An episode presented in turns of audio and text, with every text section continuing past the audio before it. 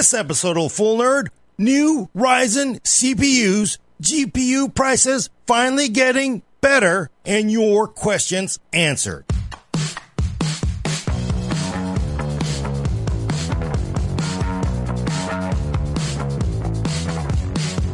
Welcome to episode 210 of The Full Nerd. I'm your host, Gordon Ung, with co-host Brad Chacos. Hello, Internet. And Elaney, as always, a pleasure to have her. And Adam Patrick Murray controlling the vertical and horizontal. Uh, you know what? This this actually might be the last time I control the verticals and horizontals with this streaming Oh. machine. This is uh, I I am very excited. We have a live build going on tomorrow. Please please join us over on YouTube. Uh, I'm I'm I'm rebuilding or not rebuilding. I'm building a new streaming machine, and oh boy, I am very excited. Uh, also, a little nervous because uh, I, I'm I'm pretty embarrassed by the state of this this build. so I'm I'm going to show it off tomorrow. Uh, but yeah, I'm I'm I'm very uh, embarrassed. By, by what it is and, and how it looks and what it's been through over the years, but we'll, we'll talk about it tomorrow. But this might be the, the last time on these verticals and I have a good suggestion for a build. I'm, I'm gonna. I'll. We'll talk about it tomorrow because I don't want to sidetrack us because we got some. We a lot of, got a big news here Yeah. from AMD. Wait, what's what's the news, Gordon? The news is, uh, and we have an official launch date for. I, I need to put this in front of me so I don't screw up the model numbers because my brain is still not functioning yet. We have an official launch date for the highly anticipated Ryzen 7 5800X3D. That is, of course, a you know eight core Ryzen 7 5800X with the cache stacked on top of it, the V cache. They've been talking about it since what late last year.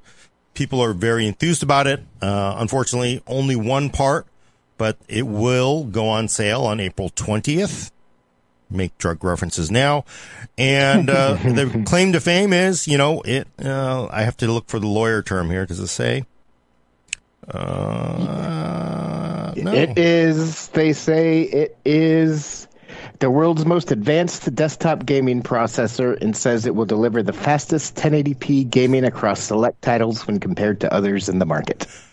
Yeah. So, um, wow, that is some lawyering there. There's was about to say definitely. that. That's an right There's there. definitely like that. It's like we're just gonna say best gaming CPU, right? Oh, you know, uh, yeah. So uh, basically, it is it is a a chip with more cache that does a gaming.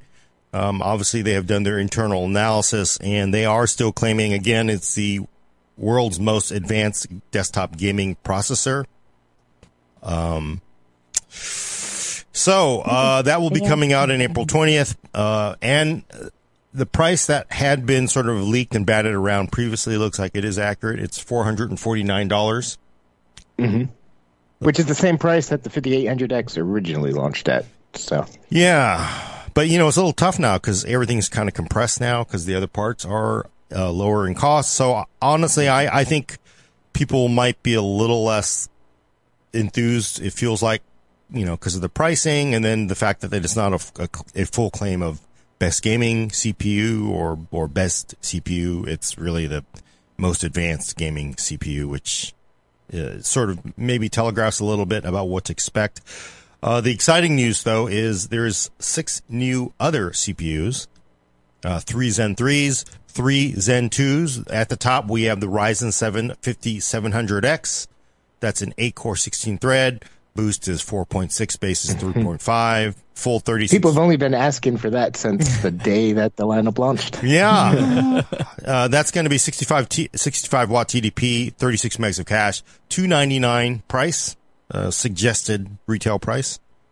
Uh, after that, there's going to be a Ryzen 5 5600 Zen 3s, 612 configuration, 4 4 boost, 3 5 base, 35 megs of cache also 65 watts. They're all 30, uh, 65 watt parts. I'll stop saying that. This one will actually come uh, with a Wraith cooler, 199. The 5700X, you know, again, because it's for higher end gaming, does not come with a Wraith cooler, which is always a bummer to people.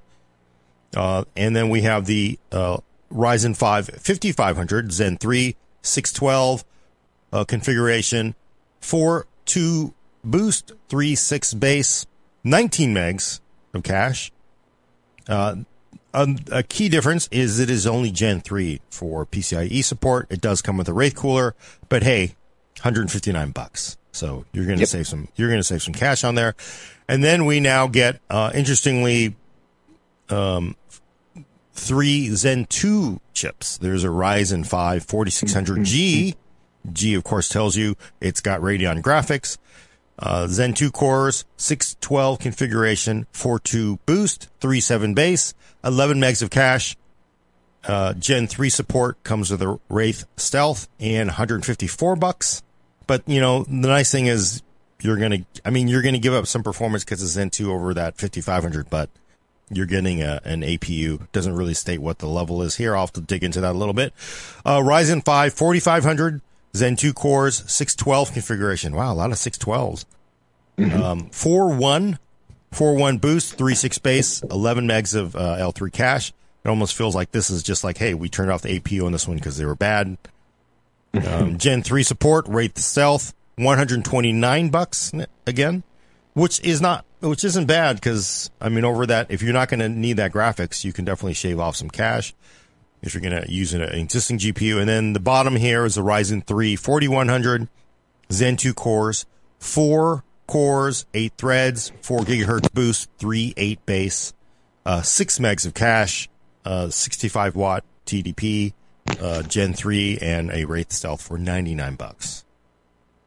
Um, I just looked it up. The 4600G is seven cores Okay. uh, for those Radeon graphics. But it's, it's basically, um, existing. So our, the previous, it's uh, previous G part. It's not like the, what we're seeing in the 6000s with the, uh, RDNA 2 stuff. So. Yep, yep, yep. Those that's an interesting lineup. Uh, obviously, people have been asking for the 5700X for a while. For a while, this is clearly to me uh, AMD finally responding to the lower half of the market. You remember it came out two years ago, I think at this point, a year and a half ago, and everyone's like, "Wow, this is all expensive parts. It's all upper end stuff," and we haven't seen any more affordable stuff. At the time, you know, Intel's 11th gen chips were the ones they were competing against, which weren't super impressive. Uh, we've had chip shortage going on, so it kind of made sense at the time. But now that Alder Lake is here, uh, it's clear that AMD is responding to that threat. I'm really interested to see how the 5600 stacks up against the uh, 12400, I believe it is, uh, the good affordable part, as well as I'm very curious to see how that 4600G stacks up as an affordable APU because everyone was freaking out when this generation's APUs came out and they were all higher priced six and eight core parts. So now we finally get an affordable APU again. Uh, I'm super stoked to see that 4100 because it's been two over a little over two years I think since we last saw a part in that range, and that was almost kind of like I don't want to call it vaporware because it doesn't really apply, but it was so hard to get a 3100 that effectively didn't exist. from AMD. Yeah. I you, you gotta you gotta figure that probably the next Intel presentation will say Alder Lake effect. Look, AMD wasn't lowering offering anything to that that like low to the entry level at all until we showed up with Alder Lake because Intel has been arguably just crushing the existing AMD parts on price performance and AMD's re- now responded again. Hey, isn't competition great, folks? AMD's responded by sort of adjusting its plan. I find it interesting that to respond, they had to trot Zen 2 back out. A lot of these are Zen 2 based things, everything under 150 bucks, which makes sense, I guess. But yeah, this is not the latest and greatest chips. It has Gen 3 PCIe, so just things to pay attention to when you're buying. Yeah, and I, I, on the face of it, my guess is they are going when you're going to put a Zen two core up against a low end Intel. The Intel part's probably going to win. I mean, for most, especially most things that you're doing at that low end. I haven't, again, I've not seen any performance numbers, and I haven't really had a chance to sit down and look at the the uh, the price and and the configurations. But you know, the Intel cores are you're still even in that lower end. You're you're getting God, what is it? Whatever Cove core, I, whatever the.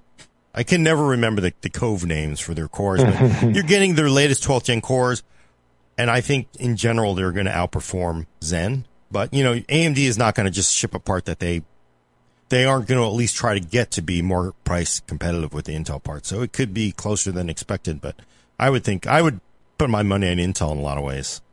Even even But not this is- even this- being able to look at it too hard. That's true, but this is, I think, as you said, a great thing. Competition, like this has been an untouched area for two years for AMD. Yep. And now, even though it is Zen 2, hey, there's competition here now.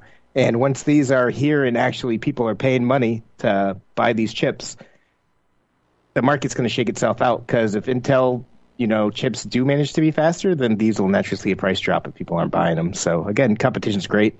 Uh, another big part of this announcement that I'm personally stoked for as a first gen Ryzen owner that includes that competition uh, is that AMD also announced that they will be bringing official Ryzen 5000 processor support to select 300 series motherboards. So 300 series motherboards launched alongside first gen Ryzen parts. Uh, and they originally were not going to let Ryzen 5000 run on anything but newer motherboards. People freaked out. They relented and let Ryzen 4000 motherboards support Ryzen 5000. Uh, you know, back when that launched, and now they're finally bringing out it for select 300 series motherboards. I have personally a higher end uh, Gigabyte X370 model. Uh, I've been looking to upgrade my PC for a little bit, and at this point, like if I wanted to get the latest AMD or Intel chips, it would involve whole new motherboards. It would involve, you know, basically a whole build. But assuming that my model gets selected for the new beta BIOSes, uh, I could theoretically drop, you know, one of these new Ryzen 5000 chips in it and just do a drop and replace rather than replacing my whole thing. So that's kind of a cool way to for AMD to compete against Intel's more affordable chips, saying, "Hey, if you already got a Ryzen chip, you know it's a lot cheaper just to buy a 5600 than it is to buy a 12400 and a whole new motherboard and DDR5 RAM." So Yeah. I, and I just want to make sure people understand this. If you have an older X370 or whatever board, it's not guaranteed it's going to work. Basically, the the motherboard vendor probably has to go through and validate that board to be able to run those chips, and then they will offer this beta BIOS. Beta, of course, well, it, whether it ever comes out of beta, we don't know, but it will allow people to run newer processors in older boards. Um, although the thing that kind of gets me is AMD flat out said, look, this is real. We're not, because when they sort of limited the 5000s on those older platforms, a lot of people got really hot. And um, AMD's response is like, look, we're not just simply doing this just to, to be angry and make you upgrade. There are legitimately a lot of things that may or may not work on these things, right? So it just, it just may, it just doesn't make sense to do it. Now, sort of, they've done an about face saying, oh, go ahead and do it. But I, you know, I thought you said you couldn't do it, but you know, I guess obviously saying, well, it's only going to work on some boards is is sort of their answer. Yeah.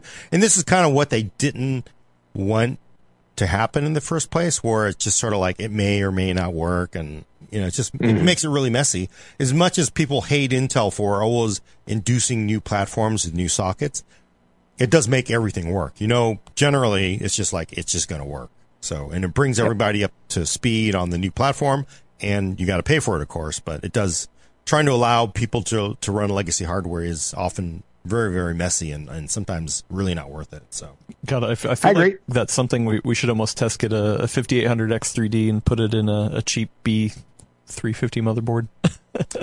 yeah. Oh, well, well, it's have to be on the list first. I don't think you right. can do it in just anyone. yeah. yeah, you'd have to find one that's going to have support for, and you know, you have to look at the board, figure out which one it's going to support. I guess, like, would you really put a four hundred and fifty dollar CPU into a eighty five dollar mother? I mean, there are people who do it. Well, but uh, I mean, more as like a thought experiment. Like, where where does it break down? Like, what what's you know, if you take the the, the highest end chip and, and throw it in the the cheapest, you know, lowest end motherboard. Like, what what's the what's what's what's the limits even look like? You know? Yeah, know. you know, you would think if they if they didn't under in, under engineer it too much, you know, stock speeds, it's going to be so close to another higher end board at stock speeds, it's going to be fine. So it's really Yeah. re- when you push it hard. So It'll probably be limited. My guess would be to higher end, more expensive ones that have nicer VRMs and stuff like that. Because, like first gen Ryzen, when it came out, I mean, it came out, it maxed out at eight cores and around four gigahertz is what it ran.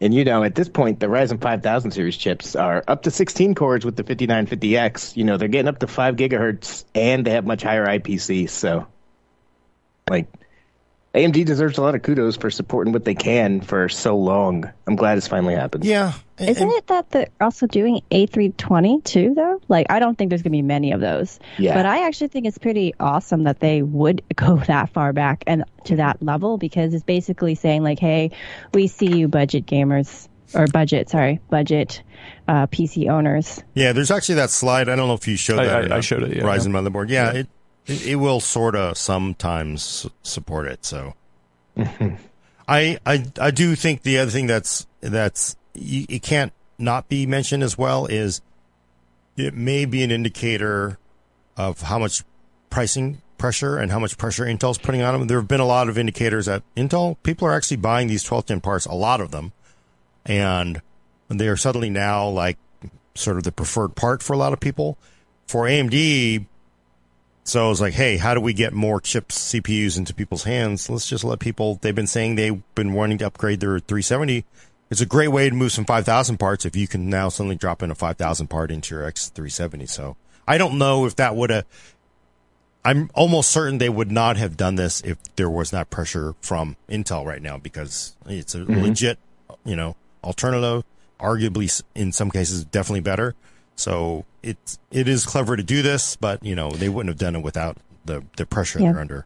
Well, and, and not yeah. sorry. Sorry, go ahead. Uh, I was just going to say, not to mention the new parts. So, you know, I'm looking at the the older parts, and I mean, on Newegg right now, 5600X is 228. You know, so that's the price is prices are definitely coming coming down on on a lot of those parts. So, The competition's good for us, Uh, all of us. Yeah. I really want to update my whole system because I would love to get PCIe Gen 4. I'd love to get some of the newer stuff, but being able to just spend 200 bucks and get one of those and drop it into my existing system is pretty compelling, to be honest, if it decides to get that new beta BIOS. But I mean, that's the great thing about this. You can start there, right? Like, you mm-hmm. can start by getting that chip, and then when you see a deal on a motherboard that you like, you get that. Mm-hmm. You don't have to. You don't have to do it all at once the way you would, you know, doing a, a change with Intel. Where where do you think most of those boards were running? So if you had like uh, you know an older board like an X370 or you know like whatever A320, what CPU do you think they probably had in there? Like when do you think it would be worth going to a 5000 from? I mean I mean definitely what would they probably have like what Zen 2s mostly? Were they mostly be Zen 2s in those boards? Ooh, we do have some one? peop- we do have some people in the chat who are still on, uh, yeah, Zen one, First Zen gen. two, yeah. Yeah. Yeah. 300 came out with first gen. That's what I have. I have an 1800X Yeah. and an X370 board. And I don't need eight cores, 16 threads as much. Like, I primarily use gaming. So if I could just drop in a 5600X, even though it would be fewer cores and threads, it might give me a gaming boost for a couple hundred bucks. Yeah. And that very well be worthwhile for me. Yeah, and I'd be down with that too. What are you, Alaina? Oh well, I was just gonna say that I think this is actually a pretty uh, like someone in chat just said. I think it was uh, uh, Ruru two said that you know going through A320 is kind of above and beyond in some ways, just because so often you know they're going to most companies are going to be looking at mid and high tier because that's more a little bit more where your money is. But you know. Honestly, if you had an A320 board with a Ryzen 3 1200, going to a 4100 would be quite the boost, I think, at this point. So, I mean, if that works and you happen to be lucky enough to have a board that gets the, you know, update, then, I mean, that's that's a really affordable upgrade for your computer. Yeah. Uh, we have a, a, a twisted. Uh, it says they have an 1800X on an ASRock Taichi X370. Uh, and we actually, a cartoon man says, I'm still on an FX 8350. Oh, boy. Um, yeah, I also have that in a computer upstairs. The FX is like that. It's like that song. We don't talk about FX. I think is the. uh, I'm sorry, FX fans. Just, uh, just- uh, and I, you know, really going from an 1800X to a 5700X, although that's a lot of money, but still, that is a significant increase because you're getting Zen 3. Zen 1 was incredible in its day for core count, but hey, you put that 5700X, maybe you can run Windows 11. Oh! but um, maybe. Went right for the throat, Dang. Gordon. Not just because you know there are some parts that you would think could run Windows 11, but you know, I But no, loved, I- I, I- remember back when this came out, I love my 1800X. I have no complaints about the system. I haven't run into any of the issues like USB issues and stuff that other people have complained about. I haven't run into any of that. I love this system. Uh, however, even when it first came out back in the day, I got a lot of flack from the internet about an article I wrote because they were going nuts with the pre-orders for this, and it turned out they didn't game much faster than the 3570K that's like a decade old that I had at the time. Uh, so at this point, like if I can just drop in a $200 5600X, like that very well might be worth it for me. Yeah, no, and I, I do think that for a gamer, even I almost wonder God, what were the clocks in the 1800X? It's been such a long time, but you know, 50, 4.2, I think. Yeah, so like going, uh, is that worth 160 bucks? Yeah, probably not. For gaming, like a pure gaming build, would it be worth? I mean, I'm just kind of like $200. What would that? So you would legit, especially if you have a decent GPU, you're pushing 1080p. I mean, you could legitimately get 20% more performance by changing mm-hmm. your CPU, right? So mm-hmm. uh, at some more CPU bound games. According, yep. according to Userbench, the trusted website, uh, it's 29% faster in effective speed. Yeah, yeah. So I mean, there's definitely some games. The 5600X. I'm sorry, the X part. You, you could definitely, you know, that that's a worthy upgrade, especially if you're if you. And the the real gift is for X370 users, right? Because I would imagine most of the lower end yeah. lower end crowd, they're never going to upgrade because they have, they're just not, it's just not that crowd. They just buy a whole new computer generally. Yep. That's how they upgrade. But if you bought an X370 and you've got a higher end, like a Taichi board was pretty high end at that point. So mm-hmm. that is a, that is a really worthy upgrade. So that's, that's honestly almost like the bigger in use than the X3D part, you know? What do you, we'll what do see. you all? We'll see where the X3D part comes out. There's obviously no third party data for the X3D at this point. They said it's coming out a month from now, so we'll see. Hopefully, we, they send out review things. We'll see how it lands a month from now. But how do you feel about the pricing? Four fifty. I mean four forty nine. Sorry, a dollar. pricing. uh, if they they've been positioned against the twelve nine hundred K, which makes it, you know, if it does wind up being faster net, that's easy marketing.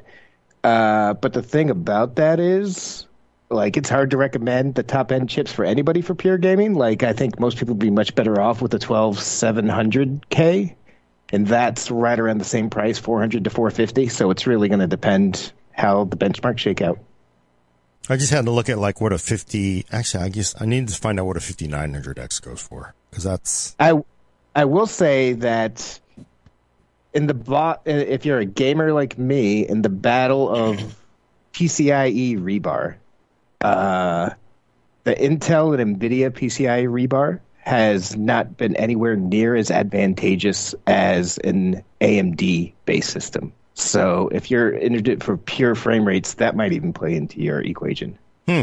I wonder if that is, I mean, I don't want to sidetrack us too much, but I guess it's the advantage of having Radeon and Ryzen both built in the same place. So mm-hmm. you can imagine that NVIDIA is probably looking forward, and both Intel and Nvidia are looking forward to improving.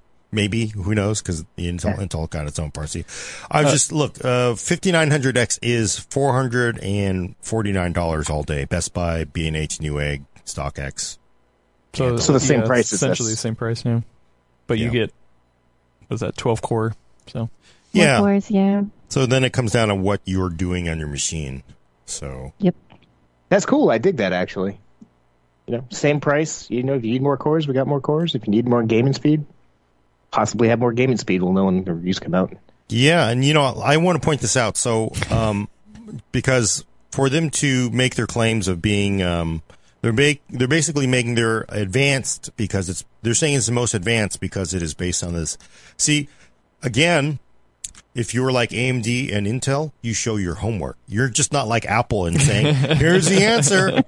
How do I know you just didn't copy this from the internet and paste it? I would need to show work. Uh, no, that's it. That's, that's it. We're just faster. Bars longer. That's it. We're done. So for uh, AMD, they're saying to make the claim of the most advanced gaming desktop processor, it's because seven nanometer. Hey, seven nanometer with 3D cache so that's their argument for that.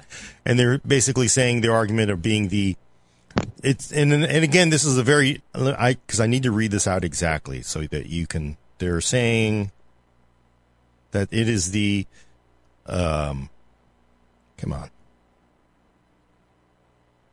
It is the uh, an eight core processor that is the first to feature 3CAS, delivering the fastest 1080p gaming across select titles when compared to others in the market. Subnote three, which is basically lawyer. Yeah, and, I, that, that, again, but you have to say that because you can't just say, "Hey, we're just better." We're just, hey, we're just hey, let's check it four out. Four times faster. We're four times faster. We don't even. What are you basing that on? We don't care. In what? Why do we have to show our homework? I can tell you I did my homework, teacher, but this looks like your friend's. In fact, wait a minute. He's got his signature at the bottom. Oh. So that, that ba- is based on, based on testing by AMD as of December. Performance evaluated in Watch Dogs Legion, Far Cry 6, Gears 5, Final Fantasy, XIV, Shadows of the Tomb, Shadow of the Tomb Raider, and CSGO. All games tested at 19 by 10 with high in-game preset or equivalent system configuration with an X3D reference board and two 8 gig DDR4 3600 DIMMs. Huh, okay. And that is compared to a 12900K. Look, they're even spelling out what they compare to. What the, look at that. Showed your homework. A plus there. Apple, I need to talk to you after class. Core i9 12900K and ROG Maximus Z690 Hero board with BIOS to 16 gig DDR5 5200s, and both with RTX 3080s on the uh, 472.12 drivers. So those that set of games is why they're saying it's the it's that select it's the best gaming CPU for 1080p gaming in select titles. Is the claim to fame now. So. Yeah. Well, I mean, I'm sure there'll be more. You know, we'll, we'll yeah, yeah. We'll, we'll have to see. Obviously. Yeah. I mean, clearly there's other ones that I think they're going to be better in, and then clearly there's going to be some that Intel's better in. Yeah. So. Uh, it'd be also, it'd be so hilarious if it was said on the boss if it was like big letters, the best gaming CPU dot dot dot. At the bottom, it's dot dot dot in select titles at 1080p. dot, dot, dot, dot. uh, but uh, also remember that at, at CES right after they announced this or they talked about this, the uh, 12900KS, right? Yeah. So, which then they came out and was like, oh, this is the fastest. Uh, so, you know, right. we'll see. Uh, but also, uh, New Tech, uh, friend of the show for on, on YouTube, did mention this earlier. Best gaming at 1080p. Are we still in the 1080p era, Gordon? We are. Uh, 360 hertz panel. That's those those high 4K gaming is for suckers. I've, I've, I have to admit now, although I do game at 4K, but that's me.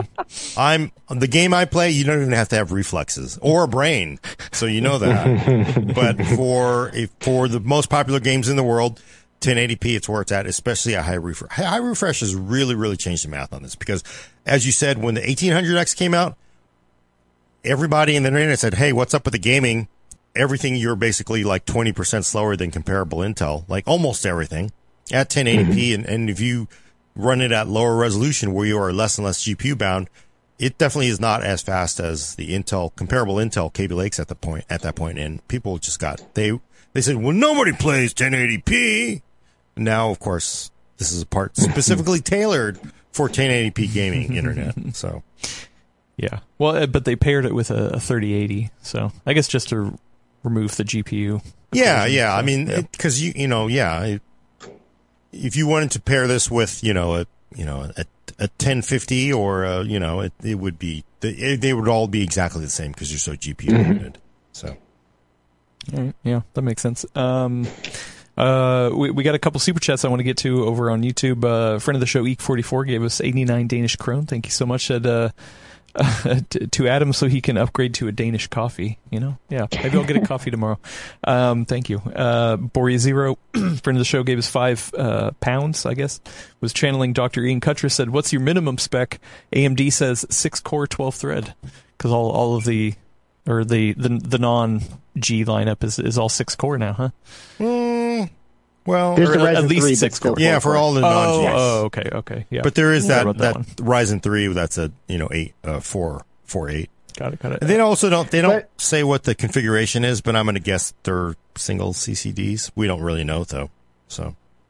It is cool to also look at this, like, again, looking backwards in time. When first gen Ryzen did first come out, if you still have one of those 300 series motherboards, Uh, you got to remember, four cores and eight threads were the absolute tip top of the market. That's like that wasn't available in ninety nine dollar parts. Now it is. That's great.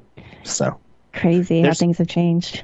There's still room for four core eight thread parts. So what was the last high end? Seventy seven hundred K was indeed the last high end quad core, right? I mean, that was yeah, 80, 8700K added a couple more cores. Yeah, so 7700K was quad core Kaby Lake, and that was three. I mean, the normal three hundred dollars, three twenty nine. Mm-hmm. So yep, this is a budget part for ninety nine bucks. Hmm. That 2017. Five years. Yeah, ago? I think so. Yeah, it's crazy, right? I mean, AMD really just this this last five years, yeah, arguably thanks to AMD's advancements, has just been been crazy. You know, now of mm-hmm. course Intel's back in the game, and we got we got a real we got a real ball game. But AMD really pushed everything forward on the core counts. Mm. Uh, also, we got a, a five dollar or five euro uh, super chat. Thank you so much from friend of the show, Eternal Duo A. Uh, said uh, Zen two makes sense when AMD is considering the A320X 370 upgrades on AM4. So Yep. Yep. Uh, and then, yeah, we got a kind of a, a, future question, you know, kind of looking to the future, uh, from Hugo Gonzalez asked, uh, so is 3D Cache a side project or a sneak peek of the future? Is 3D Cache going to be standard on Zen 4? I think the official answer from AMD when they, they, that was discussed, like, are we going to see this everywhere? And, you know, they, they never, they never telegraph what's coming out, but basically they will make decisions based on what makes sense because yeah. you can't say, "Hey, we're going to do all stack parts." Intel comes out with something that knocks you out of the water, and you're paying for it and doesn't. So it'll be because be it does come with a price premium. It comes with a price premium, and you know, I mean, there's just so many advancements coming. You know, maybe not sitting on top of the actual dies themselves. Maybe it'll be next to the dies. Maybe it'll be you know, uh, again like all joined up together with UCIe. Who knows? I mean, there's just you you can't make any decisions to you know what what you're going to be going against, and and it is also it sort of tells you sort of the the how hard it is to be these companies because you're trying to predict where the competition is going based on what they have access to from the fabricators with the technology that they can hit. So you have to sort of aim microarchitecture. And believe me, I'm not Ian. This is like an Ian kind of question, but I just know like, mm. damn, you're like, you're going to launch this rocket to go somewhere and you better hope that when you get there, it's ready. And you just, and that's, and that was actually the story of Rocket Lake on 11th gen on desktop in a lot of ways because it was like, they basically had to do something. They knew they were stuck, Intel, they were stuck with 14 nanometer. They did, they did, they basically ported the, the design over to 14 nanometer and then they launched it figuring, well, what are we going to do? Right. And then of course, by the time they start you start down that path, AMD had come out with, you know, Ryzen 5000 and sort of like very things were, and it was, it's like they got down to the planet and it was totally different. Like, hey, like, it's like Elon Musk gets to Mars and Jeff Bezos is already there, built the city. It's like, what the hell, you know? I guess I bet for, wrong. For that question, uh, right when the 5800X 3D, which is a very long name, was announced at CES, uh, Rob Hallock and Frank Azor came on the show and did an interview. Uh, if y'all haven't seen that, you should go see it. It was pretty insightful, actually. I found it was a really interesting conversation. But I forget the exact quote, but we asked Rob Hallock that, and he said something along the lines of, "It's another tool that they have in their toolbox now. Like they'll apply something like 3D stacking where it makes sense. Like in this, they're trying to get the world's fastest gaming processor. This doesn't really help content creation tasks, so that's why we're not seeing like a 5950X with this in it. Uh, and so I think it's something that we'll probably see more of in the future but it'll depend highly on the part and what it's trying to do. Yeah, you know, it's it's interesting because it. I remember being briefed down at um, Intel, and when they did the original, oh God, Crystal Well, that was the original part. So remember that was basically a, a Haswell part with a bunch of um, yep. embedded DRAM on there.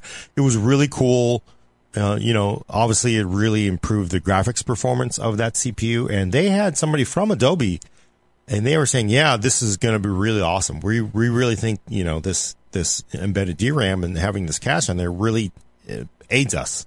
And I will tell you that was such a long time ago. Anand from AnandTech was there because he was talking to. Me, and you know, really, it felt like it it would really sort of aid these you know, content creation, but it's, it's interesting to me now. We've gotten to like, well, actually these big ass caches don't, it's for gaming for the most part and it's not really helping us anywhere else. So mm-hmm. I wonder if it would help if they had, um, it would definitely help an APU, right? Because then you sort yeah. of like the APU performance would really get a, a big buff and then maybe that encoding performance that's happening on there would make a difference on your media encode engines, but we, you know, it's just, you're not, you're not going to be able to slap this Vcache onto an APU and then charge it, charge, you know, 180 bucks for it and make money. It feels like, at least not today. Yep. Maybe, maybe, maybe that, maybe it'll be there in two to three years or, or, or next year or so, but you know, fun stuff to think about. Uh, we do have a question from uh, the villain of the year. Why do they still need the X? Can't they just call it 5800 3D? You know what's interesting too, because this actually came out in Tom's Hardware. They had a post quoting somebody else saying that apparently an early motherboard, and I've not asked AMD this. I, I, really should go back as we get close to the launch. There is a big question as to whether you can overclock 5800X3D. Um, and, um, Jared over at uh, uh, Tom's Hardware was kind of poking me in the face because when we did the interview with AMD, they don't really answer that. Um, and it's sort of up in the air because they have not confirmed that you can overclock um, 5800X3D. There is apparently some leaked information that it may not. But that's weird because if it can't, why would they leave the X in the name, right? Yeah, so that's why it's one of those things where I don't really know what to believe. It could just simply could be the information's wrong, or maybe at that time that that motherboard vendor didn't have the the geeses to overclock it. Who knows? You know, but I imagine it is going to be a little more difficult to overclock this part. Or maybe it just Possibly. doesn't, maybe it's just like, you know what? There's no reason to overclock it because it don't overclock for squad. So we're not going to let you. You could. anything. You could, but in fact, go, please do. But yeah. you won't do anything. You're not going to get yeah. anywhere. I mean, it sounds like that could be the case, but I mean, if they have the X in the name, I would assume that they don't actually lock it down. It's just more like a you can try it, but you're going to get like. Yeah. Well, AMD isn't like Intel. The X doesn't necessarily signify you can overclock because you can overclock on pretty much everything else with AMD. I think X just is like this is the higher end version of the like if they put out another 5800. But I honestly wouldn't be too disappointed if you couldn't overclock it. Like I want to be able to overclock it and play with it from an enthusiast point of view.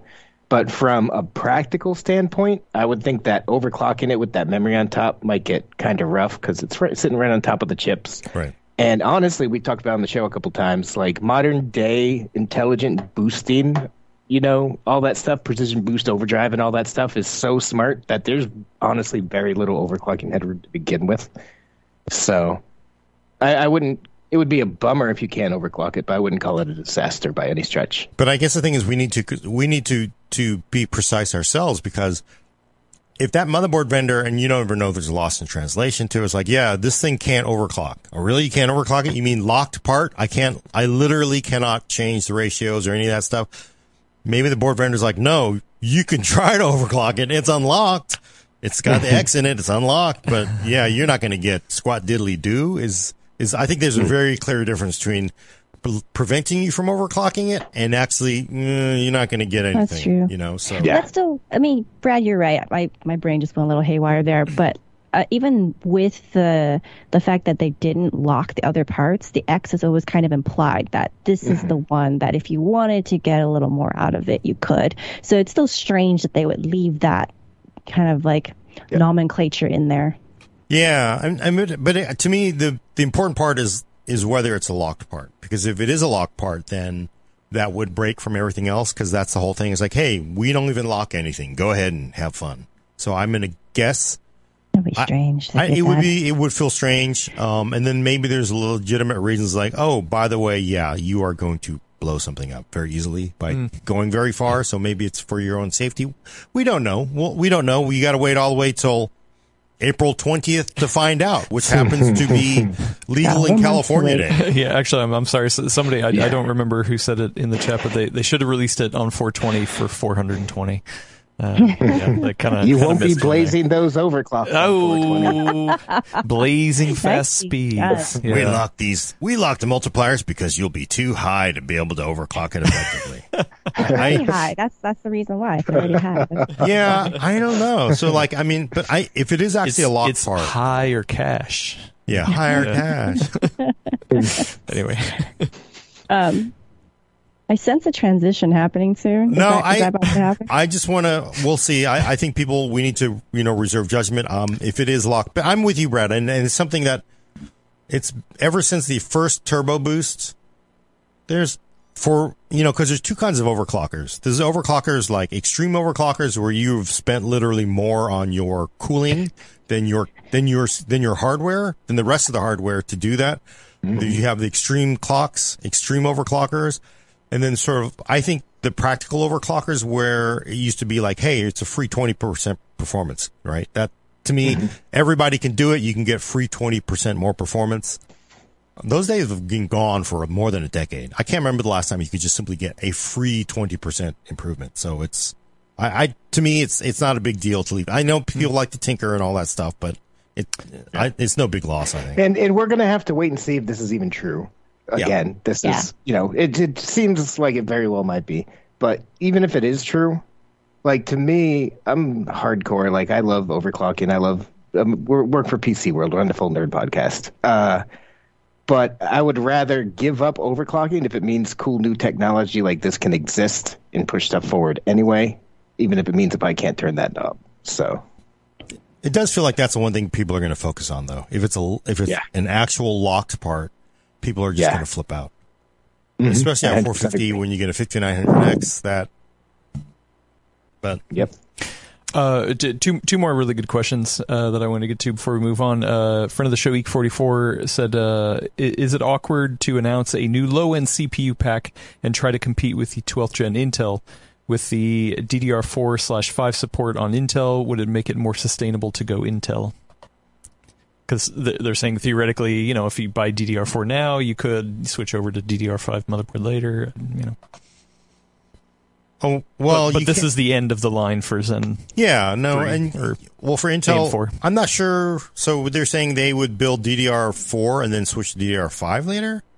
uh, uh, theoretically, you know, the, I, the I don't think anybody I would think. actually do that. Yeah, because you end up you're you're sort of at that you, you'll be at a transitionary point where like, hey, I got to toss this DDR4. It means a whole new motherboard. So Yeah. if you bought that now and you built it, you're looking at say 2023, and then you'll have your choice of Zen 4, whatever Zen 4 Plus, whatever comes out later, as well as you know. What or is it Raptor Lake? And there's just it'll be your choices then will be so much better than to try to think of like I need to try to recycle these these pair of uh, DDR4 DIMM. I'm you, you know because you have to throw it anyway. If you had Intel with combo boards, it could be different. Maybe I mean if you like say like hey I'm going to build with uh, 12th gen with DDR4 and then it's a combo board which sucks, but I can build with DDR4 and then later on move into DDR5 with a newer CPU. That could be different, but you don't have that choice in Intel. So I don't I don't really see that as being a Okay. real yeah, dilemma. I feel like with DDR5, if you're into that, you're going to wait for, you know, AM5 to come to see how that shakes out.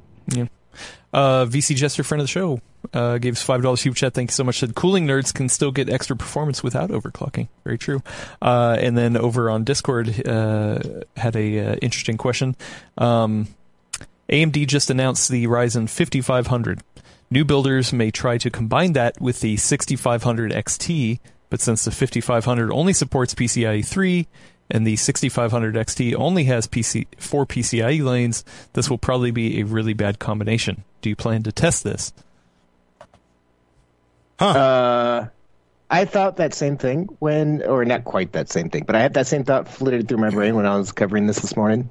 Uh, I don't know if we'll test it to be honest. Uh, but other channels would probably be much more concerned about that than we are because throughout this whole time I've been saying if you get a 6500 XT, it's because it's what's available for a price you can afford. You have to use it in what it's made for 1080p medium, medium to high settings. Like, and if you stick to that and what it's made for, then the drop off from Gen 4 to Gen 3 really isn't that bad.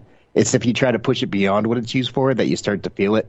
So, I mean, that would just fall right in line with that advice still. So, Yeah, and then also I guess you know although we don't test it because there's no built-in benchmarks, but if you're looking at top five gaming at 1080p medium, which is Valorant, CS:GO, PUBG, PUBG mm-hmm. a little more of a stretch, but I mean, it's it's not as bad as as people are making it out to be. Is basically what Brad is saying. So it's it's no big deal. Yeah.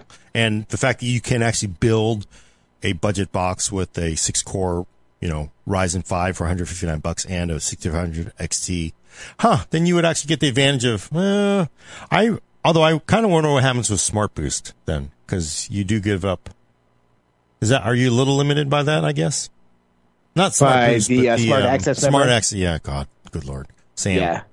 Huh. Yeah, I'm curious to see if that is available for these even. yeah. Uh, Gen three, Because I'm not sure if that's tied to Gen 4 or not. Yeah, Yeah. that's a good question. But I just think, yeah, if you're building a, a sub two hundred dollar CPU, sub two hundred dollar, well, we're not at sub two hundred on the GPU yet, but you're happy Get the there. thing turns on and runs. Uh, actually, one more one more thing came in from uh, Wade Wilson, uh, looking at the 1800X versus the 5800X. On paper, it should be around 85% IPC, 800 megahertz, and 1000 megahertz on memory.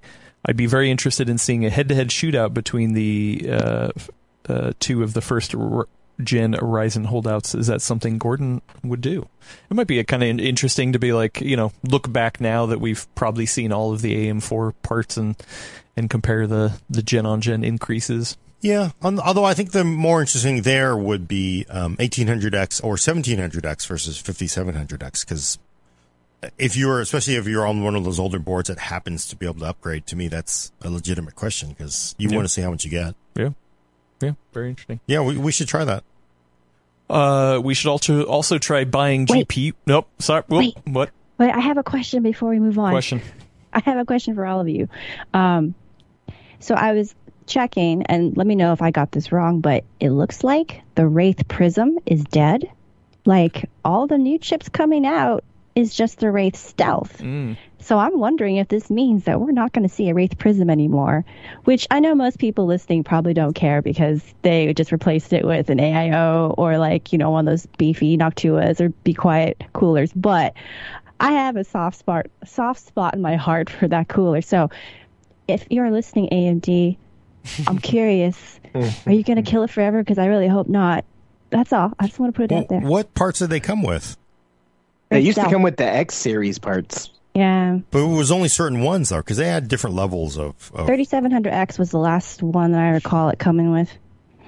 God, that was a, yeah, that was a cool cooler, right? That was just. I have one sitting stock here on a 5900X and it works fine. Man, maybe we should film a, an RIP, uh, like an in memoriam segment for uh, the Prism cooler. But my guess would be yes, because that, I mean, Oh, because that was wow. you're adding extra cost. You know, but yeah, I think the thing is, one thing you can you can definitely give AMD is they are very they understand what the audience wants and they're Reddit. They're trying to.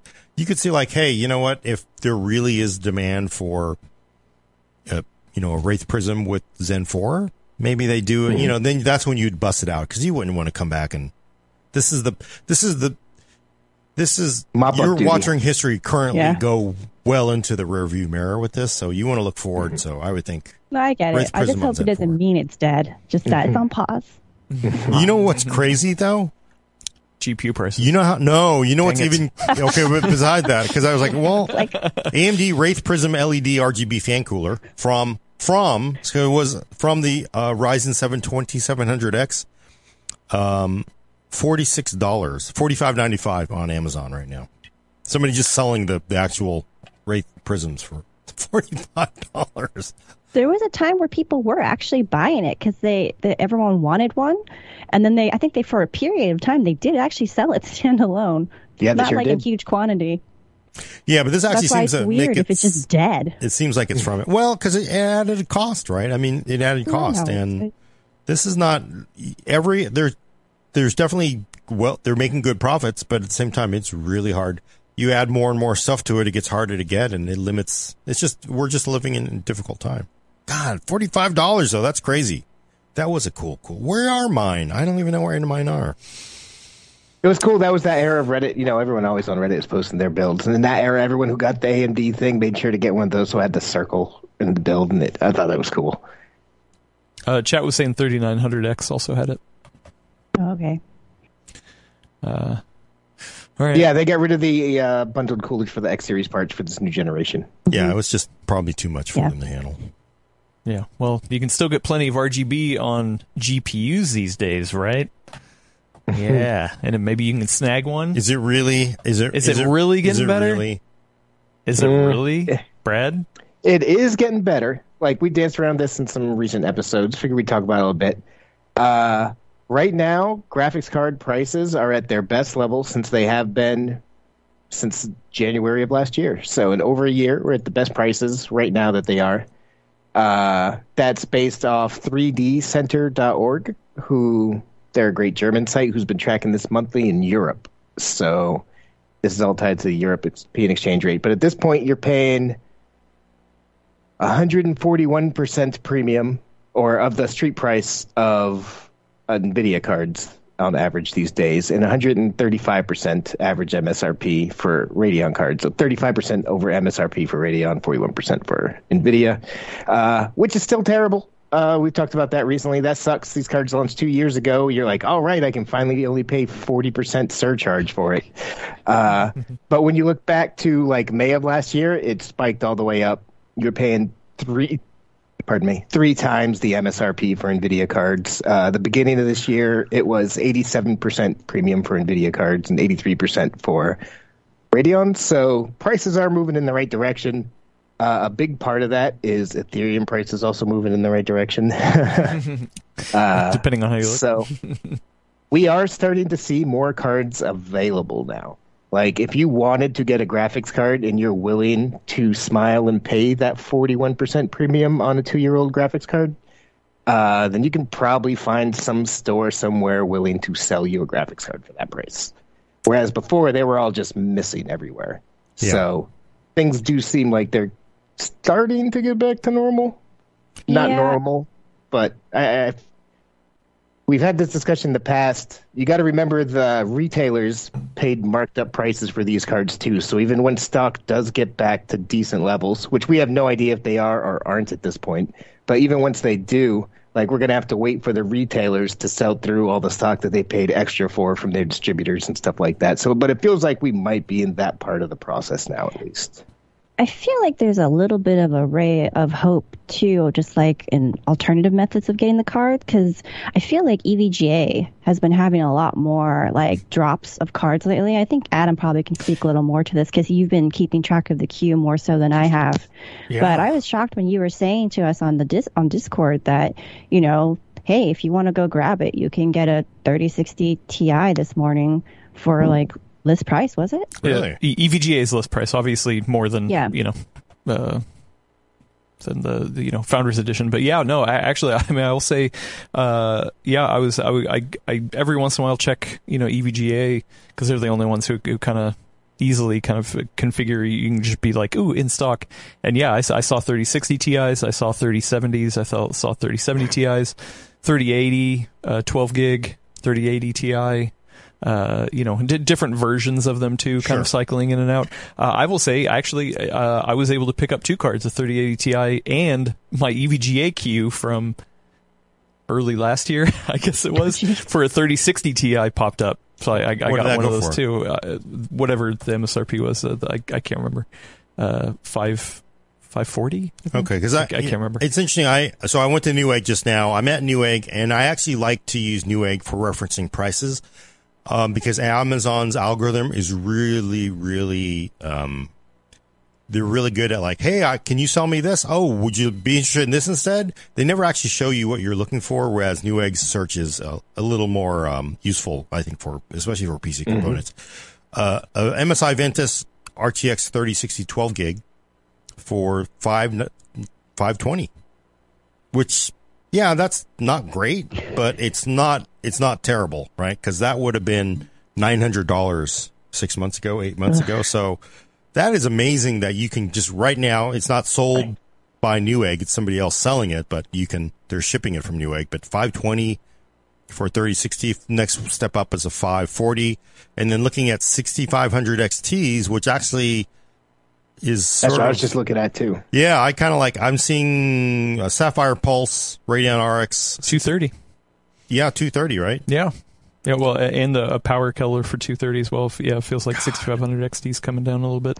You know, I think kind I, of. I the- just want to add a caveat to something you just said, though. You said it's not great, but it's not terrible.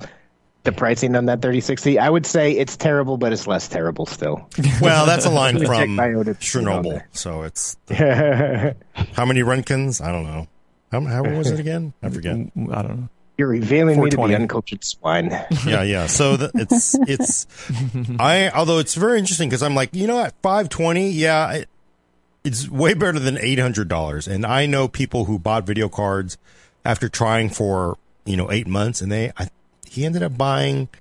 I mean, way, a, worse video card in 3060 for more for like seven hundred dollars. So to me, this is a big improvement. Yeah. Um, but I kind of wonder if like this is the absolute worst timing because again, the 6500 XT, you know, Brad was probably one of the few, if not the only person who said this card for the horrible times we live in, this is better than nothing, which I fully agree with. But if sort of like, if we have the entire market just crash within the next two months and then you get like a, a 6500 XT, do you think they'll actually keep it at two hundred dollars, or will they have to go like, well, this card probably would have been hundred dollars if it weren't for the times we're in? You know, would they would they have to cut that card for it to be competitive? Do you think? I think it'll be 100% like we were just talking about with the Ryzen chips, the new one too. Like we'll see if they stack up against Alder. Like if they don't, people won't buy it. And if people don't buy it, then Prices, prices down. get cut. I wonder how that how that affects like because you, you pointed out something really good because if you're if you're a retailer and you've got inventory, you don't want to be left holding the bag when the market crashes. So you want to move it as fast as you mm-hmm, can. Mm-hmm. Yep. but you can't really do that because you've paid. So then you sort of like, well, let's just take a, we'll take a, we'll take a 10% loss on this stuff just to get out of here because we're afraid. Because they, they must see the train coming. Because I think the really unfortunate thing about all this is if it really does go like it has before, is it full on goes, you're climbing for the moon, or full on goes, I'm going to slam into the earth at Mach 10, right? Because mm-hmm. you're suddenly like you're seeing RX 580s for $125, right? That kind of thing, which is horrible for for AMD for a long time. I mean, the crypto market was really bad for AMD and as well as in, Yep. as, as Nvidia. So It almost ruined AMD. yeah, I mean, it's just that's why people who think they love this, they really don't like the. They certainly enjoy the profits, but they don't like. They really don't like the how unpredictable it is. You know, so what do they? What do you do? Like, are they? I kind of wonder if you're just committed. Like, we got to sell these things at two hundred dollars, and nobody will buy them, and you're just stuck with it. Or do Well- the do the raw materials lower the costs and everything? I would think it depends on whether it's in store stock or not. Like if you're talking about it's already at a retailer on a store shelf, it's already at the end, it's been paid for fully by that point. Like they can adjust that going forward, obviously. But anything they have in store shelves, I think they'd be hesitant to sell at a loss. Uh, I find it interesting that the Newegg Shuffle kind of stopped happening. Lloyd Case, who used to work for us, actually uh, pointed that out on Twitter. That the Newegg Shuffle went away basically right around the same time that these started being more widely available, if not necessarily cheaper. Uh, but at the same time, it was also the same time that all the Gamers Nexus drama was going on. So I'm not really sure what the cause is there. Because I would kind of expect to see even more bundles, but maybe more appealing bundles as time goes on. Because right now, like all these Newegg shuffles and all the other bundles are like, hey, you can get this motherboard you probably don't want with this graphics card. Uh, I wouldn't be surprised if we start to see more bundles the way that we traditionally saw bundles if the price does start to go down on these things because they're going to want to try to move them before everything falls out. Well, I felt like the point of the shuffle was to try to keep things out of the hands of miners. So, in some ways, if pricing is getting better, if availability is getting better, then it does eliminate the need for the hmm. shuffle to a degree, right? Yeah. Yeah. The other thing I wanted to bring up real quick is that I wonder how similar this is going to end up being to 2018, right? So remember how that was like horrible, and then all of a sudden we just saw things go on fire sale. Remember that period, Brad, where mm-hmm. like nine oh, like 900 series cards were just something like 150 dollars. Oh, Like yeah. RX 580s are also like 150 dollars. So I wonder if it's going to come to a certain point where they just have so much leftover stock that you are just going to have like the complete opposite of we what we've been experiencing because they just need to like get that off their shelves. Here's my question though: Do you Mm-hmm. hoard? Because you, you, like, you know what? How many times have we said like, oh, I wish I had bought like ten of those RX 580s for 120 dollars? Like you just sort of like, you know what? If a 3080 comes down to two hundred dollars, you just feel like I'm just gonna buy one to put on a shelf, you know, or I mean, three to put on a shelf, or is that 30 just is stupid? still, still amazingly awesome. Oh, 3060, right? oh, 36, yeah. Uh, I'm not because I'm not going to buy three 3080s to put on the shelf, even if they were at MSRP. Like that's just yeah, not yeah, yeah. no. Do you know how much money I just put in my gas tank, man? I Oh, ain't hoarding up on graphics cards. Right. Here's a question though. Like, are we Yeah. going to have to like anticipate this being a problem? Like, at least for the next five, ten years, where there's just going to be these bust boom cycles of mining? Could be. Yeah, I mean, It feels it, it feels like it, doesn't it? Because this is the third Yeah, time I think this has happened. It's rough, But you know. it's real weird because this time it was obviously everything else in the world going on exacerbating this. But Right. it's real hard to tell. Yeah, hopefully not as bad in the future, but maybe back to 2018 bad. Uh, so That was think- still pretty bad though. but I Yeah, think it will happen though, right? Because I mean, the same. It's clear we're in that cycle, and the next time the miners decide to jump in and ruin everything for PC gaming again, it, it'll happen because there's money to be made doing it. But and, and no, there's nothing that AMD or Nvidia have been able to do to really prevent it. So, what, Yeah. what could you ever do? Well, they do have delayed hash rate technology on Nvidia side, which is good. It's not fully prevented it, obviously. Look where we're at. Uh, and AMD's cards do have the smaller memory bandwidth to get around it, so or the smaller memory bus widths uh, to get around it to some degree to not be as effective at mining. My question, I suppose, the big question for me is the last one went away. The last surge went away when it became basically impossible to mine Bitcoin with graphics cards uh, switched over to Ethereum. The world blew up. Now everyone's mining Ethereum. But there's a lot of talk. There's been a lot of talk about it for a while, but it's looking like they're pretty serious about moving to proof of stake, which would make it hard to mine Ethereum on graphics cards this year. And if that's true, what comes next? Like, are, is mining just done in the highly profitable way that it's done? Is something going to else going to come up and replace it? Like, that's the kind of stuff I don't even want to try to predict. but and we don't know. Yeah. Yeah, and, Yeah. and, and there's legitimate, you know, political um, uh, implications too, because the United States is getting ready to pass, you know, what Yeah. everybody thinks will be, uh, you know, a, an official. And it, it seems kind of crazy because crypto has been, I've always thought to be sort of a stateless, you know, uh, currency, or what, it's not really a currency. Some would argue, but I just kind of think like the United States is going to insert its nose into this, and that's going to make it messy too. And of course, you know, you have other countries that have basically outlawed it. China's outlawed, you know, crypto mining, right? Or crypto. I don't know if they've outlawed crypto period, period, or just simply the mining of it there for, for you know, um, environmental. I'm not sure either. But it feels like sure when you have nation states now, like, hey, we need to put our attention to this. It's going to make it messy too. So. Uh, a couple more points over here. Uh, I'm I'm checking evga.com right now, and yeah, there's there's two different variants of both the 12 gig 3080 and the 3080 Ti right right now. You can you can buy them For right now. list, Yeah, list price. Yeah, so the you heard the- it here, folks. Yeah, there's two FTW, Go, go, go. and those those 3080 3080 Ti's have been like in stock for the past like like week ish. I what's mean, the 3080 go for? uh, well, the 12 gig 3080s 1300. Oh, it's a 12 gig one, not the original. Yeah, yeah, not the original one. Yeah, well, okay, so thirteen hundred for the FTW version and uh, twelve fifty for the XC version. So uh, their stock. Uh, also, I, I I know I keep saying like user bench, but uh, I I was poking around there and looking. They they have like a, a market share chart. That, that kind of uh, changes, Yeah. and uh, all of the all of the newest GPUs, except for the 6500 XT, have had upticks uh, the past couple months in like people like benchmarking their their GPUs. So I, I feel like you know that that's another indication of like oh, okay, there's more getting to the hands of of normies. Yeah, no, it really feels like it's it's actually really over, right? But I It's still 40% over MSRP in a two year old card. I would not call it over, but it feels like it's moving in the right direction. yeah. I mean, but it's at least like it's like at the end of Poltergeist where you know the house is is clear. Spoiler, spoiler. alert. Yeah. Oh man. That's why I'm always like, you know what? I kind of feel like when I could buy a, a card and just get it at below MSRP, it's like when it's really over, right?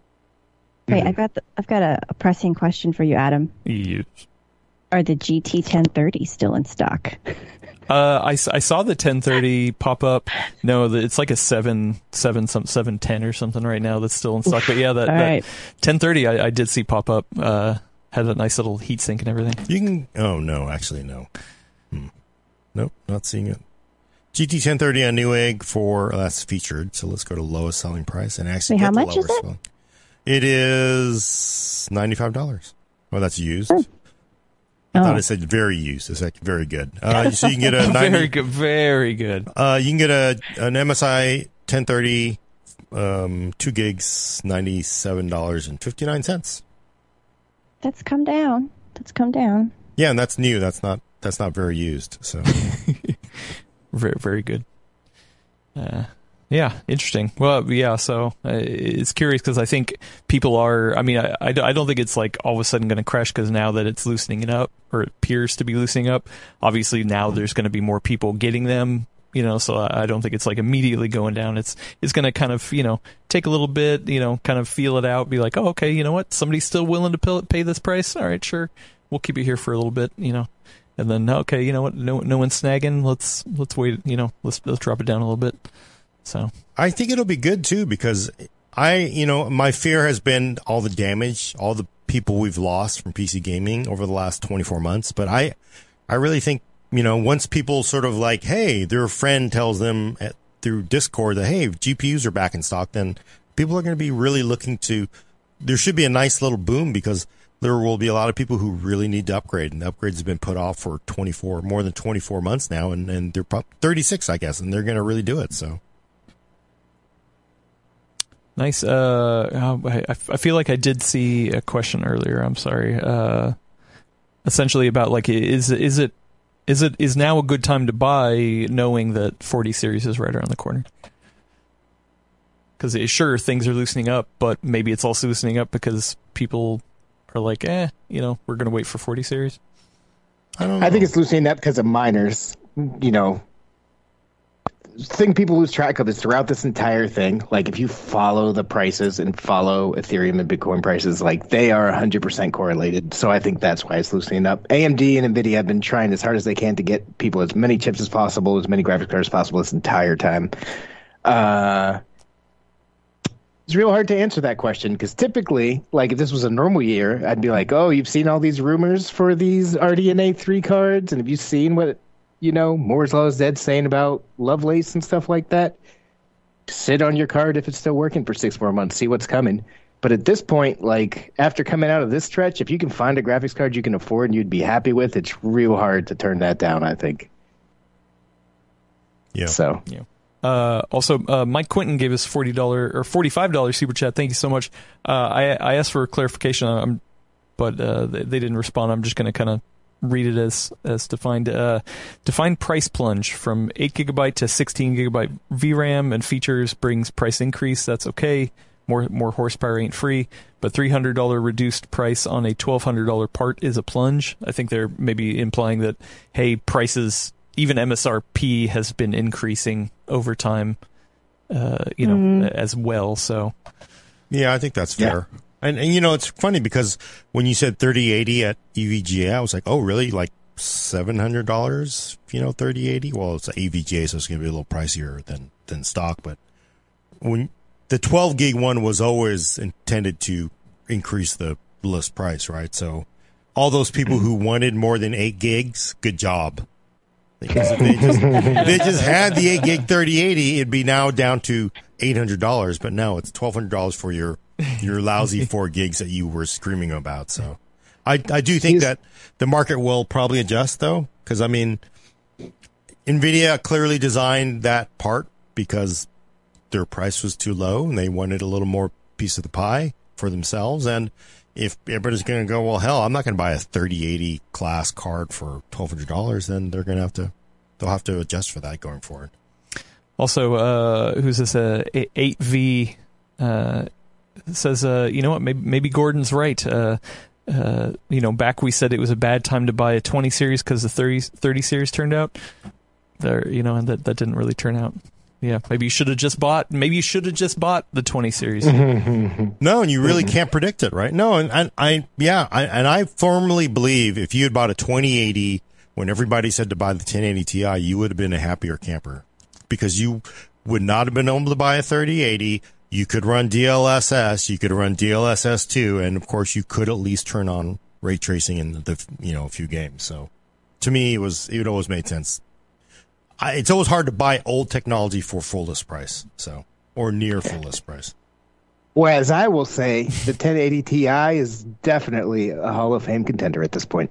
Oh, that's cool. That is really good. But you know what? Uh, that's really good. I, you know, but not the 2080. I don't. Do you really want that person on your team? It's like you're going to really be great in the Hall of Fame, but I don't need your old ass on the court. You're like, not cutting it. I mean, hey, we got to do the new. Come on, the, the new play is about DLS. That's about upscam. But can you do that? No, I'm too old. Tom Tom Brady's the 1080 Ti. Is that what you're saying? Yeah, I mean, yeah. Tom, Tom Brady is clearly, arguably the greatest of all time quarterback. I'm no Like- fan like- like of the Tom 1080 Ti. Brady. Go Raiders, but clearly you would know you could only argue he's the greatest of all time. Were people jumping to get him on their team? You know, there was some crazy theory that he retired hoping to get on the Niners, which was his fantasy, and the Niners said, "Forget it, we, we already got somebody." So again, I didn't hear 1080 Ti was awesome in its day, but I 2080 2080 had way more tricks up its sleeves. It was it was ready for the modern league. That's like that's old school stuff. okay, I like this. Yeah. uh, okay. Uh, anything else, about GPU prices uh, or anything like that? No. I'm not. I'm not waiting until this Tom Brady and 1080 Ti versus 2080 talk because that touches a lot of emotional triggers for me. So It was a fumble, Brad. A fumble. Uh, okay. um, oh, sorry. Also, a five dollar super chat from VC Jester said, "Bring PC people back? No way. Once they go console, they'll never go back." I don't know. We'll see. We will see. Uh, all right, let's uh, let's switch over to to Q and A.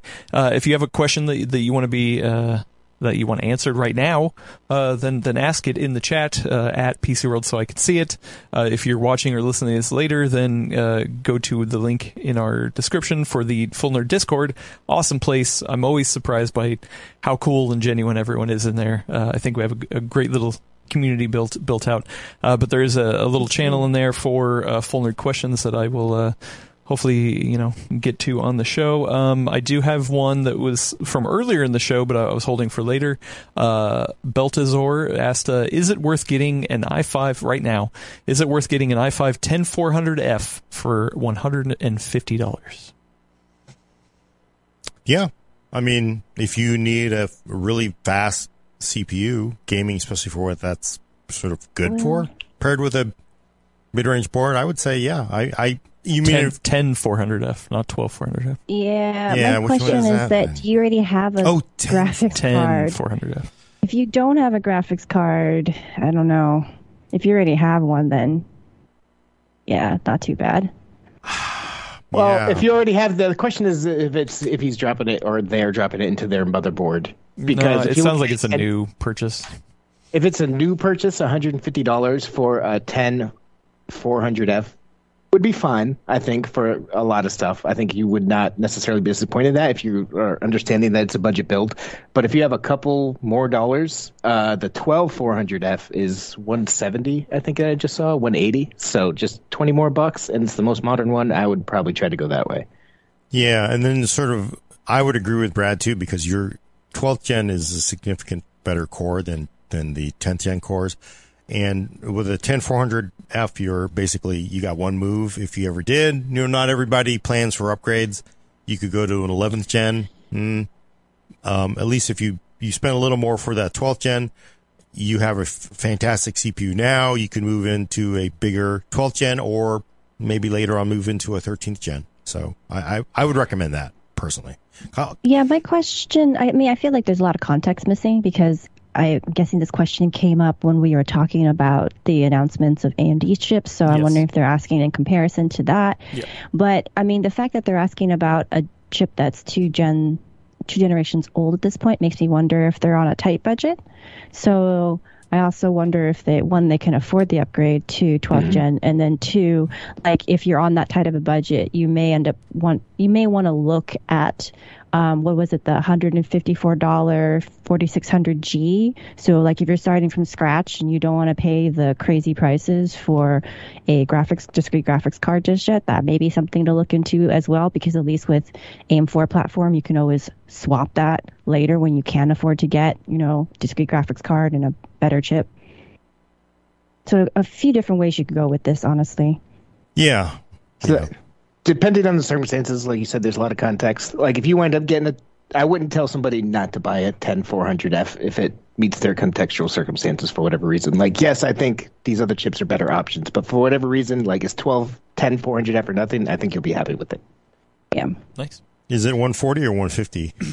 the person's talking about. They said 150. So Yeah. I, and I don't know where they're based. Uh, the, uh, the chat did mention maybe it might be hard to find good boards for uh, Yeah, for Comet it's Lake. like old It's a little now. older. Yeah. Uh, okay. Um, B Maj uh, over in YouTube chat asked, uh, "Am I crazy to be considering an o- OLED TV for a PC monitor?" No, not crazy. Gordon, People you- do you- do it. The concern you is would burn in. Also, uh, the other problem too is that they're so large that having it that close to your face can be a little awkward. So you, if you're interested in it, I would look at a bunch of the YouTube videos where it was really popular for a while to cover that.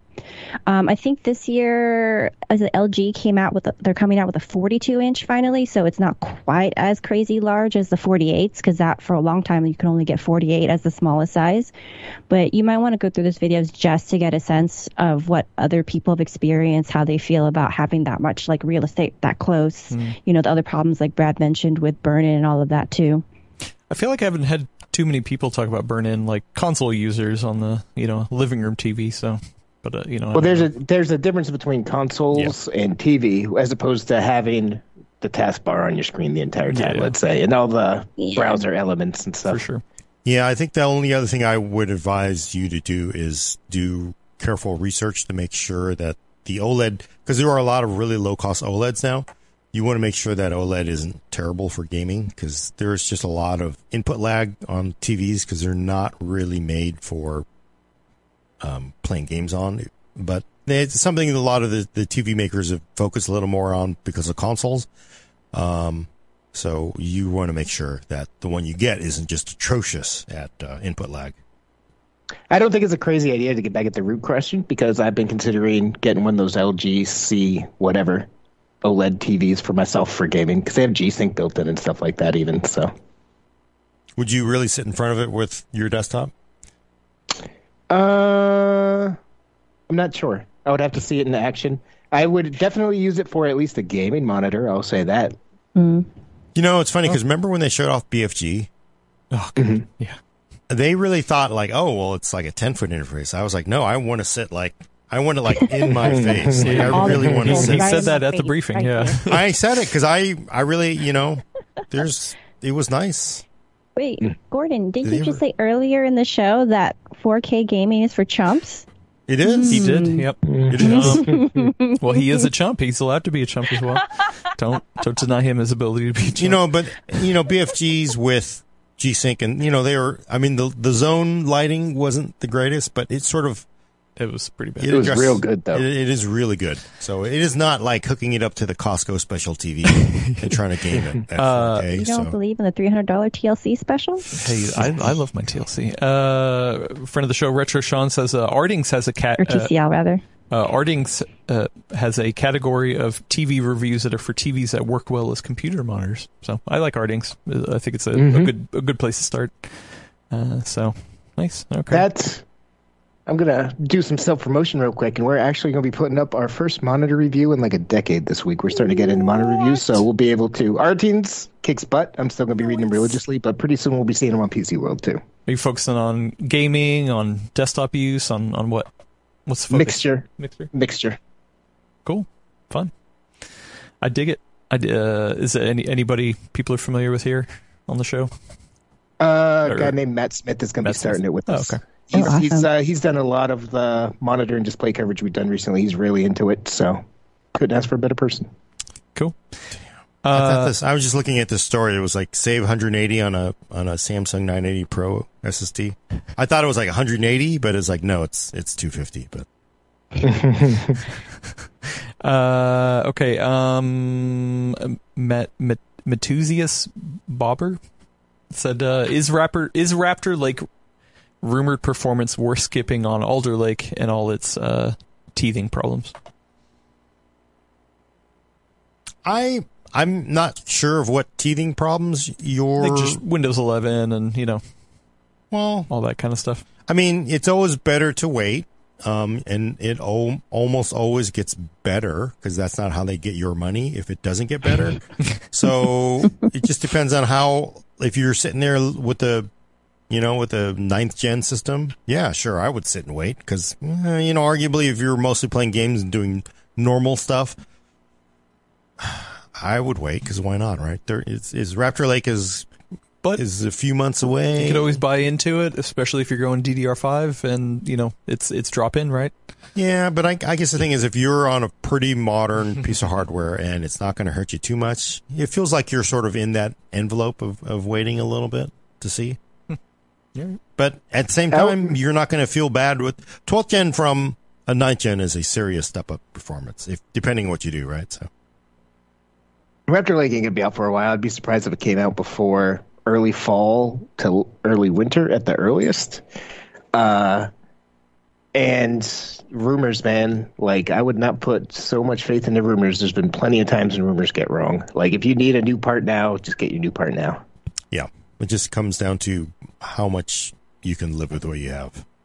Oh, uh, and Darkhelm clarifies that I, I, did see this video. Uh, Jay over at JayzTwoCents uh, had a video talking about issues with the high speed DDR5 on Alder Lake, things like that. So, yeah, you know, when you really sort of are That's standard pushing the envelope on brand new memory, new me- everything is new. Yeah, no, the, yeah, for memory, yeah, it's it's a new memory standard.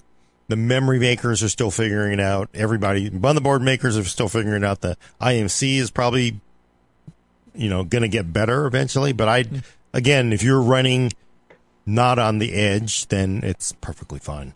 Uh, if if there were the issues that some people might take that to be, if you're assuming the edge case is applying to everybody, that's that's not that's not what it is. True. Uh, JanTube uh, asks, uh, "Do you think there will be a better APU for AM4 sockets in the future, or do you think this is I it?" I think I think you're looking at the end of it. Oh, for oh for AM4, yeah. AM4. I, I, I doubt they're going to come back and revisit. It just doesn't make any sense. This is the swan song. I think this is the the low end parts. These are what we're getting. Then it's going to be AM5 with Ryzen 7000 in November or whatever. Unless it's a coexisting part, I suppose you could sort of leverage. So, like, if AM5 is going to shoot for the moon, DDR5 I just, yeah. I mean, maybe, I mean, they sort of implied already that it's going to kind of coexist AM4 and AM5. So, like, their DDR4 mm-hmm. play is by an AM4 system.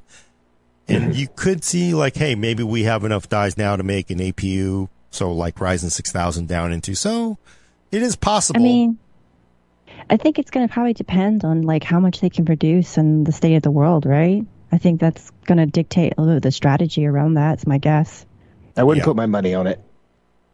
I wouldn't either. I'm going to say it's out of the realm of possibility because the world's weird right now. Still, I, am I'm going to change my mind and say there is a possibility. I'm going to I'm going to say there's a I'm going to say there is quick. a that was like a, a Tom Brady kind of turnaround. Well, because yeah, I mean, it turns out can't go to the Niners. I'm still. hey Tom, I got your stuff from the locker. Oh no, just bring it back. What? I just I cleared it out. We just hired this other. We drafted. This, uh, no, it's all right. Um, no, I just I think there's like a, I think if they're really going to pursue uh, a, you know, sort of AM4 and AM5, so AM4 handles DDR4 lower cost, APUs don't go into high end um, initially. So I would think there, I would give it a 60% chance you will see a Ryzen 6000 with RDNA 2. Chance. That's yeah, so high. that's a little bit more than 50-50, right? Because I don't, I don't know, but I actually think there's a there is a chance because, and especially if we're looking at six or eight months from now, world will be different. Maybe world is overflowing with with dies, and it could. You know, if you did a Ryzen 6000 in DDR4, even though DDR5 would be better, that that could be a pretty pretty decent part. But you know, again, this is this is one of the things where you don't just you don't design things in a vacuum because you know, you could like, hey, we're to do Ryzen 6000 in DDR4 and like, oh, look at Raptor Lake's uh, IGP. They're just smoking like, there's like no point in doing this because we'd get crushed. Then you kind of mm-hmm. got to throw everything away and start over again, I would think, mm-hmm. but, yeah. or just hide it. Yeah, we'll see. Uh, okay, we got a funny one from a friend of the show, Boria Zero. Uh, says uh, they are on a GTX 970 uh, and overdue for an upgrade. I'm seriously planning on buying three GPUs one for gaming, one as a backup, and a third one to scalp in 2025 during the next wave of mining. Am I a genius or a moron? Yes. a genius moron. Brilliantly stupid. yeah, no, I wouldn't do it. I just there's just you can't predict what what it's going to be, and and it only gets better. Of course, we say that, and look, if you really had bought 10 RX 580s, you could have sold them for bank over the last, last two years. So I, mean, I can't, yeah. I can't say no. I mean, that sounds to me on the face of it like, no, that is just dumb. Oh man, I should have bought gold slash crypto slash GPUs and just put them in the garage. Dogecoin. I can't, you know, don't, don't leave it. Don't ask me. I think it does drive home that definitely try to, a lot of people flip their last graphics card to cut out the cost of the next one. Like if you're chip doesn't have integrated graphics and you don't have a HDMI port in your motherboard, it's really worthwhile to try to keep an extra graphics card laying around your house just in case. Because I know more than one person whose graphics card died over the last ninety or month, a year and a half, and they've just been out of luck. mm-hmm. So backup's not a bad idea, but I don't know if I'd necessarily go buy one, but I'd keep my old card around. Is the 6500 XT a good backup card? if if it drops. say say you know say they, they they lower the price to like 120. Like ah, you know yeah. what? I'll have a 6500 yeah. XT just a just as you know a backup card if if I need to test something. I, I I would answer that, but I feel like the last couple of years has got me into a hoarder mentality. So I don't know if I can answer that without bias. but it just feels like I mean I think that's the one thing is people were I felt were overly negative on the 6500 XT. Yeah, it wasn't great, but it was like getting a 1060. If you could get a 1060 for a little bit faster, twenty dollars. then how could you say no to that, right? So mm-hmm. that's a good spare card. Although I wouldn't, I wouldn't buy one just to have. I, I'm or really, look, I'm really looking forward to the day where, hey, I'm, I'm buying the new 4060. Do you want my? And then you just give your old you know your old GPU to somebody to start yeah. a gamer who would right. who previously would never have been able to afford gaming or get into it. So now so that those floodgates can open up again and we get a whole new generation of people that you're helping to to get into PC gaming and sustain it. So that mm-hmm. that can come back. That'll be good. I'm looking forward to that. Yeah. A lot of a lot of people out there uh, looking for GPUs. Um, here's a good one from uh, Viking Berserker over on Discord. Uh, as a new guy to the show, where uh, welcome, thank you for for listening. Uh, where can I get an explanation of the abbreviations we use constantly on the show, like RGB? Does That's PC World question. have a good explainer for you know? I might have the... suggested a glossary to Brad at one point, but we haven't gotten that far yet. Yeah. That's actually not a bad idea. Sort of like stay tuned to PCWorld.com for a helpful explainer from Alaina Yee. Yeah. For all the yeah, and for Thank new. you for helping me make my case. what would you have on there? You'd have all the, the all the acronyms. PCIe. Oh, yeah, just the common. Yeah. CPU. CPU, PCIe, NVMe, RGB. That's really you know, AIO, CLC. Uh, that, is, that would be a very valuable service for. Because you know, I think the, the the good thing is most people they go and they look up PCIe, you immediately end up in the Wikipedia page, and like it's like uh, and yeah, it's nine thousand words, super and, technical, and they just want to be able to know what it means so that they don't feel in like context. Yeah, they're like, yeah, "What are you talking really about?" Rough. Yeah, it's so super like, rough because like you go look up NVMe or PCIe on Wikipedia, and what they do is they explain it like in an engineering technical way, and like as a normal person, you're like, but yeah, but what does that mean? Like, why do I mm-hmm. want it on my motherboard? I don't understand this at all. Mm-hmm. And it's really, it is really difficult. It's really tough. You have to like find people who can like explain it to you, or you have to watch enough videos or read enough stuff that you kind of pick it up through osmosis. But that takes a while sometimes. Mm-hmm. Yeah, and it would be for like if you're going to a trade show cocktail party like you're a normal person, say you're bringing your your partner there, and they have no they don't care what you do, but they wouldn't be able to understand what they're talking about. They get, pr- mm-hmm. oh yeah, PCIe Gen five. I'm really looking forward to that. Actually, uh, who's a Toby Treat has a has a, a, a cool idea, uh, having like a pop out key on your site. So if you hover over hover over a abbreviation, it just pops up the oh, a little cool. explainer. That would be cool. Um, and the, they Viking Berserker responds, "Thank you," but uh, B Maj in the chat says, uh, "I think this is uh, Alaina's alt account. Uh, you know, trying to get her, trying to get her ideas pitched." uh, also, um, yeah, I, I'll say uh, Keith made a video for us last year about like all the GPU terminology. Uh, yeah, really that, that, was kind of interesting. So if if you're looking at like GPU specific terminology and, and what all that means, uh, I don't even know what GPU specific terminology means, Adam. That's the whole point. Oh, there you go. What's a yeah. GPU? Yeah, there you go. Graphics card Graphics terminology. card. Eh, crap, I don't know if I labeled it like that. Uh, anyway, uh, Dr. Ian Cutress's here. Uh, he said, "What, what did I miss?" Um, you missed it all. The, yeah, the new analyst. Yep. Hey, hey, In, influencer analyst. Yeah. influencer analyst. Uh, okay. Uh, another question Oh, over here. You know, Ian. Ian. So for people who don't know, Ian is basically going to be a hanging shingle up, going to be an analyst. Uh, and he's his. If, go watch again. Go watch Tech Tech Potato. Look at his channel. Uh, like and subscribe. Mash that bell. Uh, he's going to be doing video sort of stuff. You could be the first, Ian. I'm going to suggest this: the first tech analyst on Twitch like full on Twitch style with the flat brim hat and the little animations that sort of like and the jars that yeah, kind of like they need a beanie. I watch. There's a few like there's a few gamers I watch on on and it's like it's really cool. Like I could you imagine like and then they like oh great tip uh, you asked about the Intel's new EMIB like the best channel over there. There probably is that. I mean, it's going to blow up. There you go. You heard it here first. Uh, Dark Helmet, friend of the show, Dark Helmet, has a good question for Gordon. Uh, since you're already using Topaz Gigapixel as part of your benchmark suite, would you ever consider adding Topaz Video Enhance AI?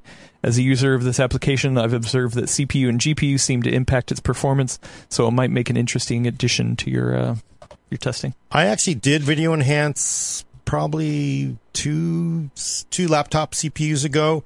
Um, and I I really really love the the Topaz stuff because it, it is actually a, a a practical application of you know AI applied to uh, video and still.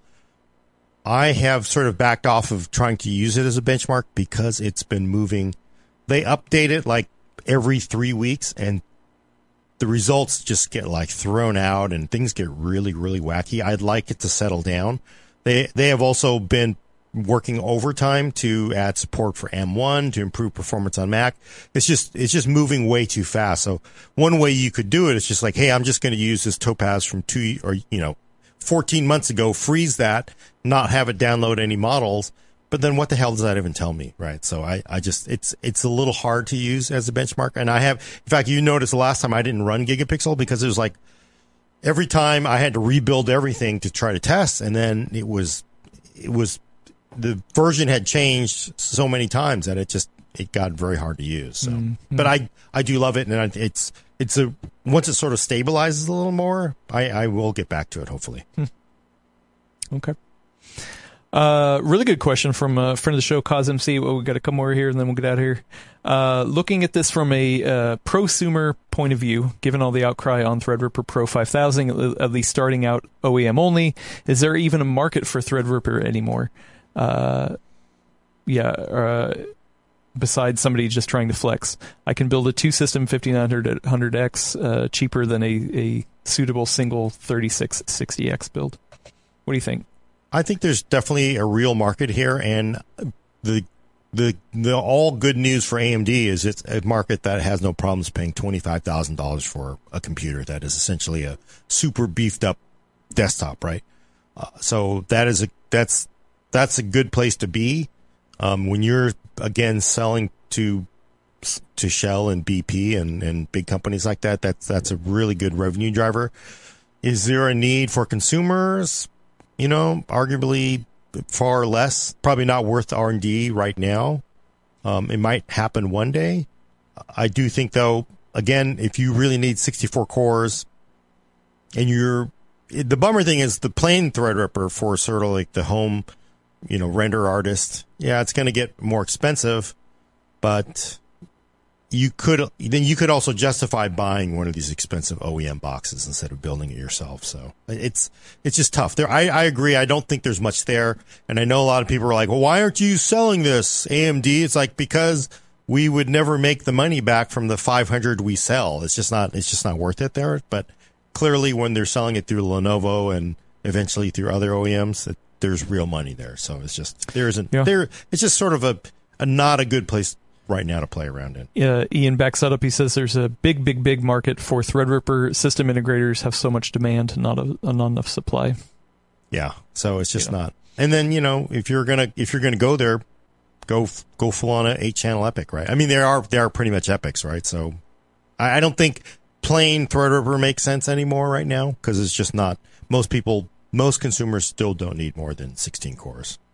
Yeah, I, well, it's the core count, and I mean, I think the other part is the PCI lanes too. Like that's you know, I mean, that's something I, I was concerned about for for this upcoming build. Um, yeah, HEDT yeah. is kind of like it's a little little bit of a bad spot right now. But you know, so you could almost see like Threadripper was also was also there to to to crap all over Intel's HED, HEDT parts that they had out yep. there and they were selling and was a good moneymaker. Threadripper came out and basically squashed them. So, yep.